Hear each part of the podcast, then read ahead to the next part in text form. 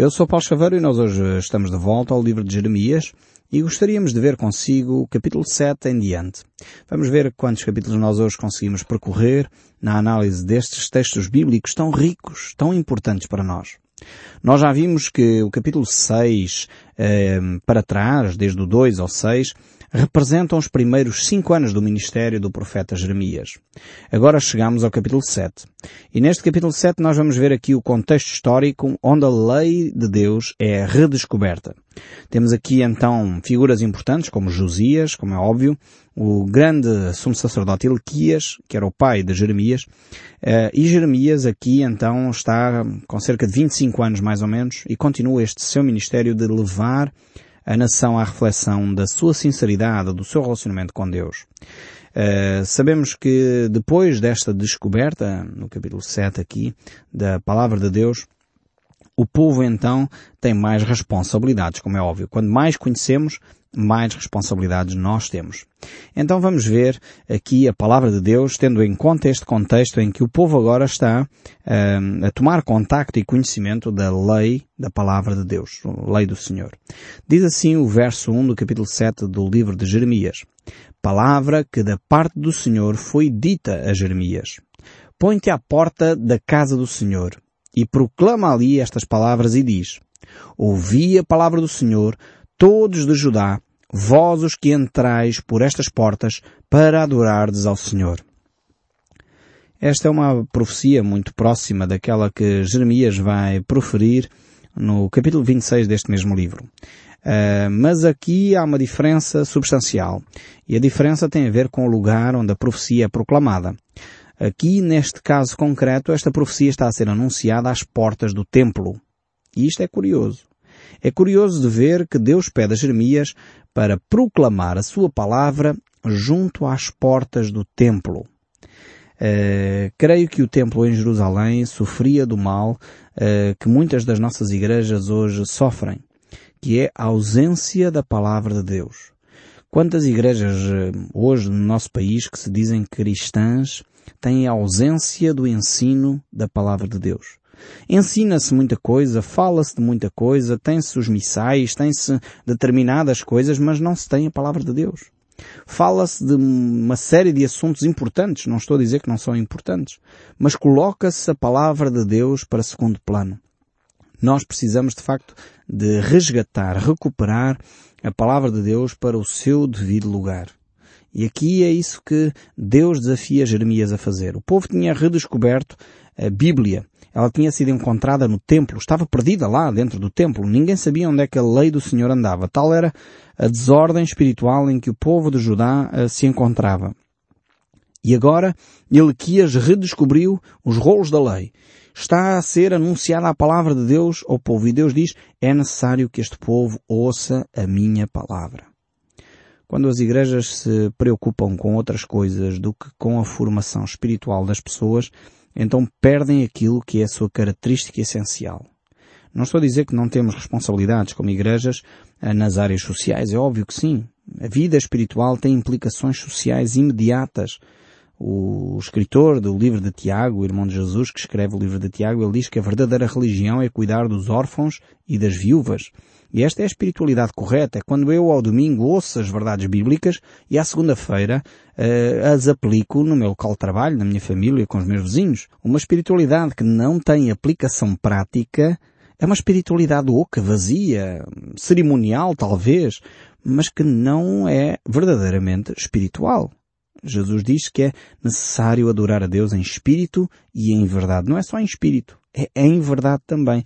E é em verdade é essa atitude em que eu interiorizo as verdades que aprendi e as aplico. Passam a ser carne, passam a ser ação, passam a ser palavras. E é isto que, que Deus está a desafiar Jeremias a fazer. Encontramos aqui, mais ou menos, no 18º ano do reinado do rei Josias, e aqui o conteúdo desta mensagem vai referir-se ao templo e à palavra de Deus. O templo uh, está a ser preparado, portanto há uma série de reformas uh, estruturais, o templo está a ser reparado efetivamente porque estava degradado, destruído, uh, e agora o povo tem a oportunidade de voltar a ter um relacionamento com Deus. E é necessário que esse relacionamento seja verdadeiro, genuíno, não só de formas, não só de cerimónias. E é aqui que nos encontramos no capítulo 7. Diz assim o verso 3 ainda. Assim diz o Senhor dos Exércitos, o Deus de Israel. Emendai os vossos caminhos e as vossas obras, e eu vos farei habitar neste lugar. Promessa de Deus. Ainda que Deus já havia dito que se, que a Babilónia estava pronta para invadir a nação de Judá, Deus está a dizer que ainda se vocês se arrependerem, eu vou emendar esta situação. Eu vou continuar a proteger-vos. Eu vou continuar a abençoar-vos. Mas o povo não ouvia. Mesmo quando nós ouvimos estas reflexões, eu sei que muitos milhares de pessoas estão a ouvir diariamente eh, os nossos programas, mas mesmo assim há pessoas que ouvem e continuam com a sua vidinha, continuam a não querer deixar Deus transformar a sua vida. O som deste livro não está a falar com elas depois de desligar o rádio. É necessário que Ele continue a falar connosco. É necessário que Ele continue a transformar o nosso ser. E é isso que Deus nos propõe hoje também. Se nós fizermos isso, certamente a nossa vida vai ser transformada de uma forma fantástica. Vamos começar a ver as promessas de Deus a acontecer também na nossa vida. E é esse o grande desafio de Deus para nós. O verso 4 aqui do capítulo 7 de Jeremias diz, não confiais em palavras falsas, dizendo, templo do Senhor, templo do Senhor, o templo do Senhor é este. Ou seja, Deus agora está a fazer uma reflexão com o povo e diz, cuidado com o positivismo. Positivismo não traz soluções. É necessário que sejamos realistas. Quando estamos em pecado, não basta dizer o Senhor tem promessas fantásticas para mim. Se não mudarmos de atitude, se não abandonarmos o pecado, as promessas de Deus não se concretizam. Quando as pessoas dizem Deus uh, tem uma promessa fantástica, uh, eu já fui abençoado com toda a sorte de bênçãos espirituais no lugares celestiais em Cristo Jesus, isso é verdade. Mas é necessário também que nós abandonemos o nosso pecado, porque a Bíblia diz no livro do Provérbio, mesmo a Bíblia que afirma isto, que somos abençoados com toda a sorte de bênçãos, diz também que aquele que não abandona o seu pecado, aquele que não confessa e deixa, não alcança misericórdia. Não prosperará. Então temos que ter em consciência toda a verdade bíblica. A Bíblia diz também que os pecados que eu tenho, isto o livro de Isaías diz, que os pecados que eu tenho fazem uma barreira, formam uma barreira entre mim e Deus. E a Bíblia diz no livro de Malaquias, se eu sou infiel para com a minha esposa, eu posso derramar as minhas lágrimas, mas as minhas orações não são ouvidas diante de Deus. Então eu tenho que perceber o que é que Deus me está a ensinar. É verdade que Cristo perdoa, mas é necessário que eu me arrependa primeiro, abandone o meu pecado. Eu assisto a situações de alguns líderes espirituais até que vivem em infidelidade, cometem adultérios e depois acham que ainda vão ser abençoados por Deus. Isto é contrário aos ensinos das Escrituras. Não basta ter um pensamento positivo. E é isto que Deus está aqui a dizer. Não confiais em falsas palavras, em promessas ocas, em discursos otimistas. Ser cristão não é só ser otimista. Nós precisamos ser otimistas, sem dúvida. Nosso povo é muito pessimista, mas não basta ser otimista, temos que ser realistas. E diante do nosso pecado nós temos que confessá-lo e abandoná-lo. E é isto que Deus nos desafia a nós, e é isto que Deus desafiou o povo de Judá a fazer. Porque como não eram sinceros, eh, eles não podiam prosperar. E se nós voltarmos a, a, ver o que aconteceu em 2 Crónicas, no capítulo 35, verso 18, dizia, nunca pois se celebrou a Páscoa em Israel. E aqui vamos ver que o povo estava completamente afastado dos caminhos de Deus. Mas agora com Josias as coisas vão ser, ou vão começar a ser diferentes. E diz o texto então que desde os dias do profeta Samuel não se celebrava a Páscoa em Israel. E nenhum dos reis de Israel celebrou tal Páscoa como uh, uh, celebrou Josias com os sacerdotes e levitas. E todo o Judá de Israel. E se acharam ali os habitantes de Jerusalém. No 18º ano do reinado de Josias se celebrou esta Páscoa. Vemos que uh, Josias, este rei, estava a implementar medidas que facilitavam a espiritualidade do povo, mas cada um, cada indivíduo tinha que fazer as suas opções. E é isto que eu creio que os nossos uh, políticos têm de entender. Uh, eles deverão criar leis que facilitem a vida ao povo, a caminhada do povo com Deus, a caminhada do povo a chegar a valores que são saudáveis e não o contrário. E Josias fez a sua parte, levou o povo a perceber isto. Mas mesmo assim cada indivíduo teria que fazer as suas próprias opções. E no verso 8 aqui, voltando ao livro de Jeremias, no capítulo 7, o verso 8 diz, Eis que vos confiais em palavras falsas, para nada vos aproveita. E o que é isso? Furtais e matais, cometeis adultério e jurais falsamente, queimais incenso a Baal e andais após outros deuses que não conheceis. Realmente Deus constata. Quer dizer, as palavras eram bonitas. Ah, o nosso templo é tão lindo. Ah, e o nosso templo agora que, que é, é, que está bonito. Ah, e agora é que vamos ter uma vida fantástica. Eram, eram tudo discursos positivistas. Ou seja, se fizermos agora os sacrifícios e tivermos a, as nossas ovelhinhas aqui, agora temos um sítio para pôr os nossos, os nossos holocaustos. Mas isto era um discurso oco, vazio, porque as atitudes continuavam na mesma, continuavam a roubar, a matar, a adulterar, a ter casos de infidelidade, a ter corrupção. Parece o nosso país, sinceramente. Como é que 98% do nosso país se diz cristão e, no entanto, temos uma taxa elevadíssima de corrupção? Temos uma taxa elevadíssima de gravidez na adolescência, temos uma taxa elevadíssima uh, de analfabetismo, temos uma taxa elevadíssima de alcoolismo. Como é que as pessoas se dizem cristãos, têm templos e catedrais, têm uma hierarquia eh, religiosa fortíssima, mas no entanto continuamos, eh, em termos espirituais, longe de viver uma sociedade sã, uma sociedade que eh, tem valores cristãos, se preocupa com o próximo, está livre da escravidão, dos vícios e do pecado. É disto que Deus está a falar. Precisamos de um coração íntegro e sincero. E é isto que Deus estava a alertar aqui a nação de Judá. Não basta ter uh, uma religião formal com cerimónias bonitas, não. A religião verdadeira é aquela que influencia os nossos negócios. A religião verdadeira é aquela que influencia a nossa vida conjugal. A, a religião verdadeira é aquela que influencia a nossa vida social. A religião verdadeira é aquela que influencia a nossa vida uh, espiritual, a nossa comunhão com Deus. Então, quando isso não está transformado, quando isso não está a ser influenciado pelos ensinos de Deus, então devemos questionar seriamente a nossa espiritualidade, a nossa religião, aquilo que nós estamos a fazer com as nossas cerimónias.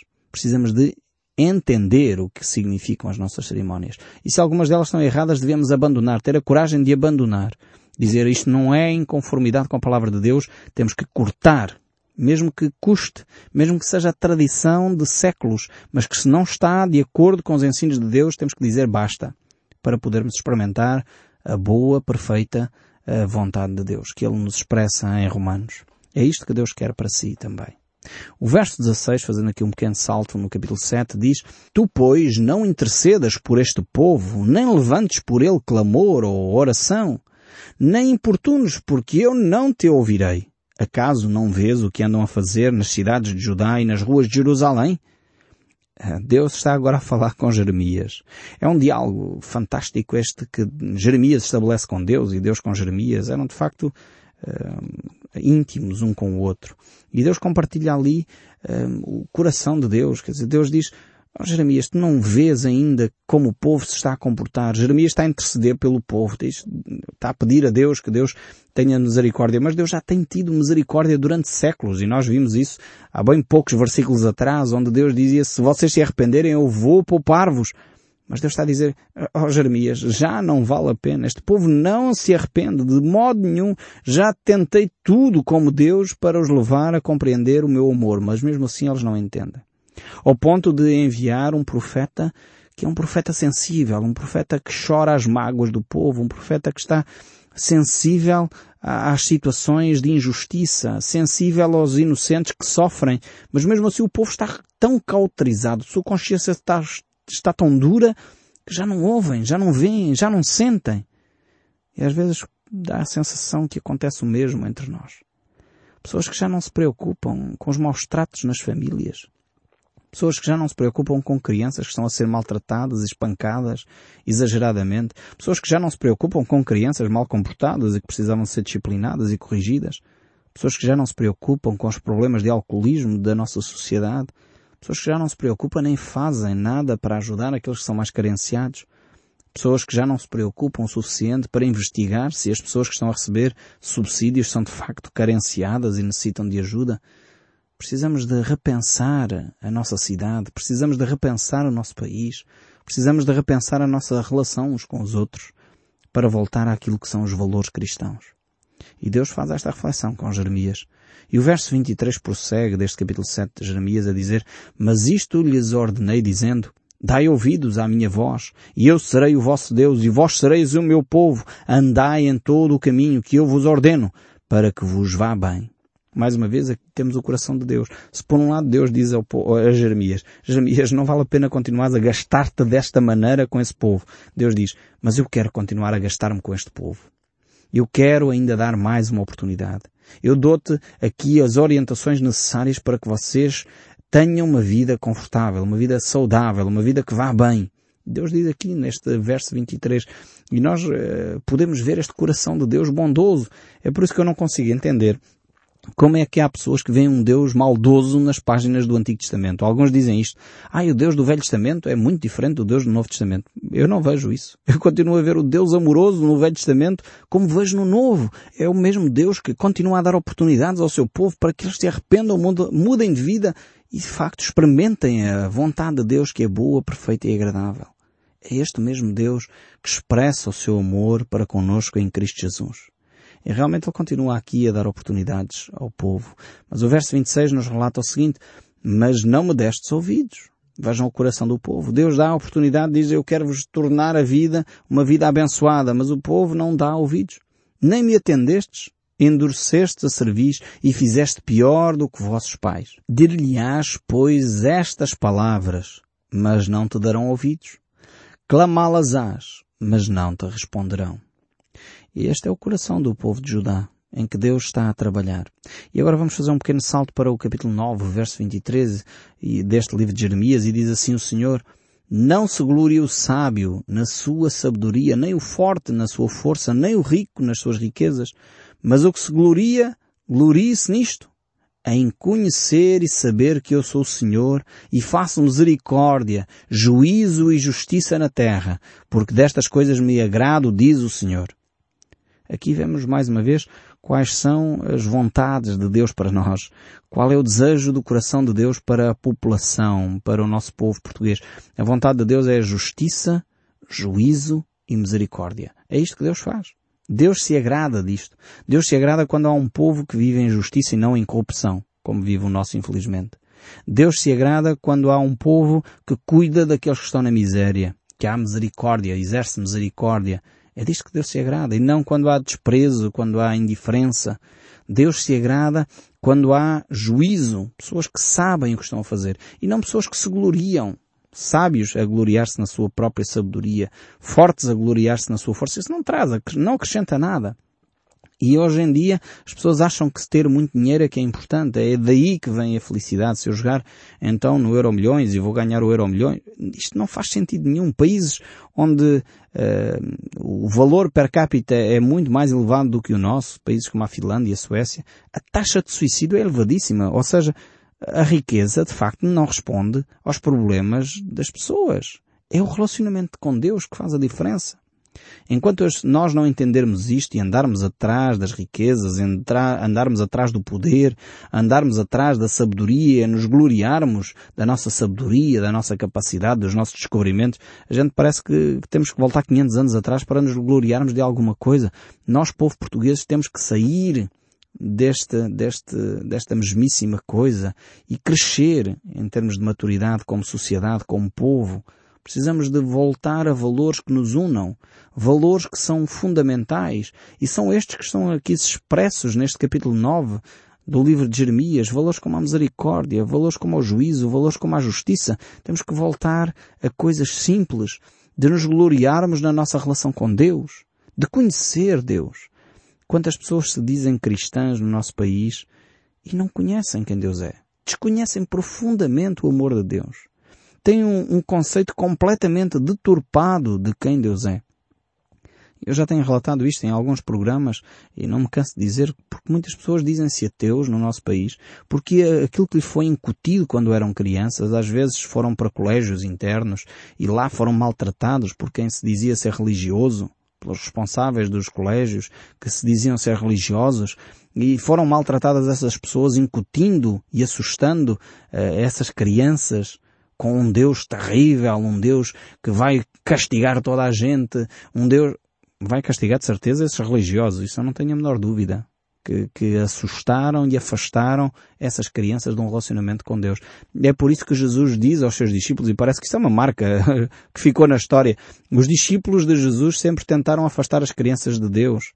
E Jesus diz, deixai vir a mim os pequeninos, porque delas é o reino dos céus.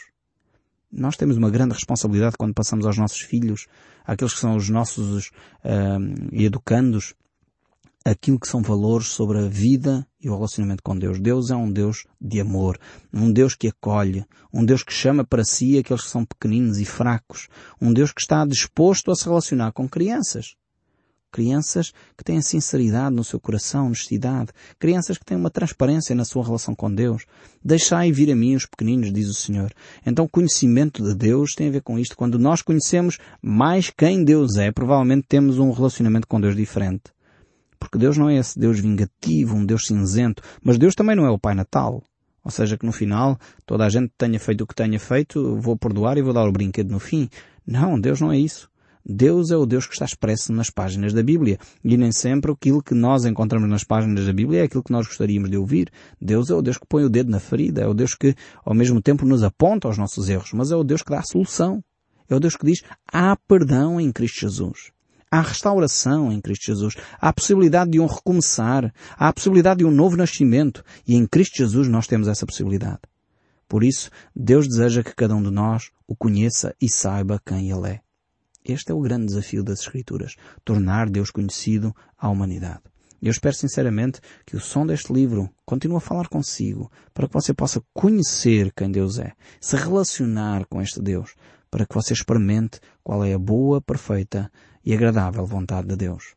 No próximo programa nós voltaremos ao livro de Jeremias para ver o que Deus tem para nos ensinar. Até lá, que Deus o abençoe ricamente e até ao próximo programa.